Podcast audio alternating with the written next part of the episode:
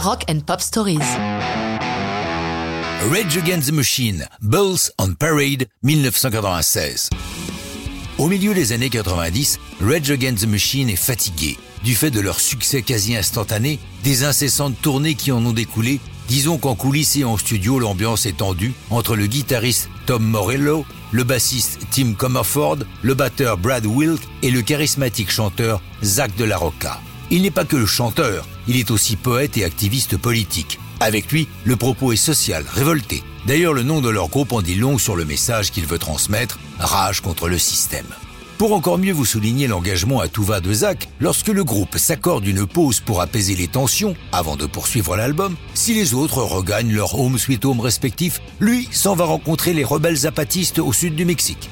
Après ce préambule, on ne s'étonnera pas que Bulls on Parade soit une charge violente à l'égard des industriels de l'armement qui passent avec l'armée des contrats qui sont, comme le disent les mots de la chanson, Weapons, not food, not homes, not need, just feed the war cannibal animal et un brin complotiste, What we don't know keeps the contracts alive and moving.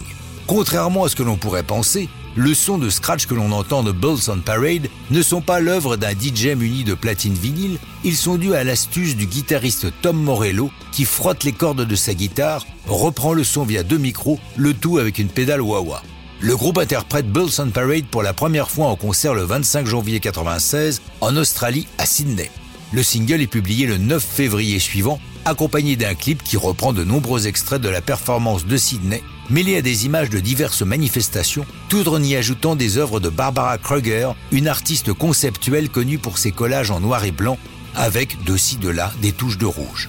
Mais en avril 96, Zach et sa bande vont encore faire parler d'eux lorsqu'ils sont invités au Saturday Night Live. Lors des répétitions, comme ils le font pour leurs concerts, ils arborent des drapeaux américains à l'envers, ce qui est très rebelle aux États-Unis où le drapeau est sacré. Mais l'invité principal de l'émission est le milliardaire Steve Forbes, potentiel candidat au présidentiel, et la production demande au Rage d'oublier leur drapeau sacrilège. Mais en direct, pendant qu'on les annonce, les roadies du groupe réinstallent à la hâte les drapeaux. Confusion tandis que la sécurité de l'émission retire les oriflammes de la controverse. Après sa prestation, le groupe est prié de quitter les studios sans faire la seconde chanson prévue et sont interdits à vie sur la chaîne.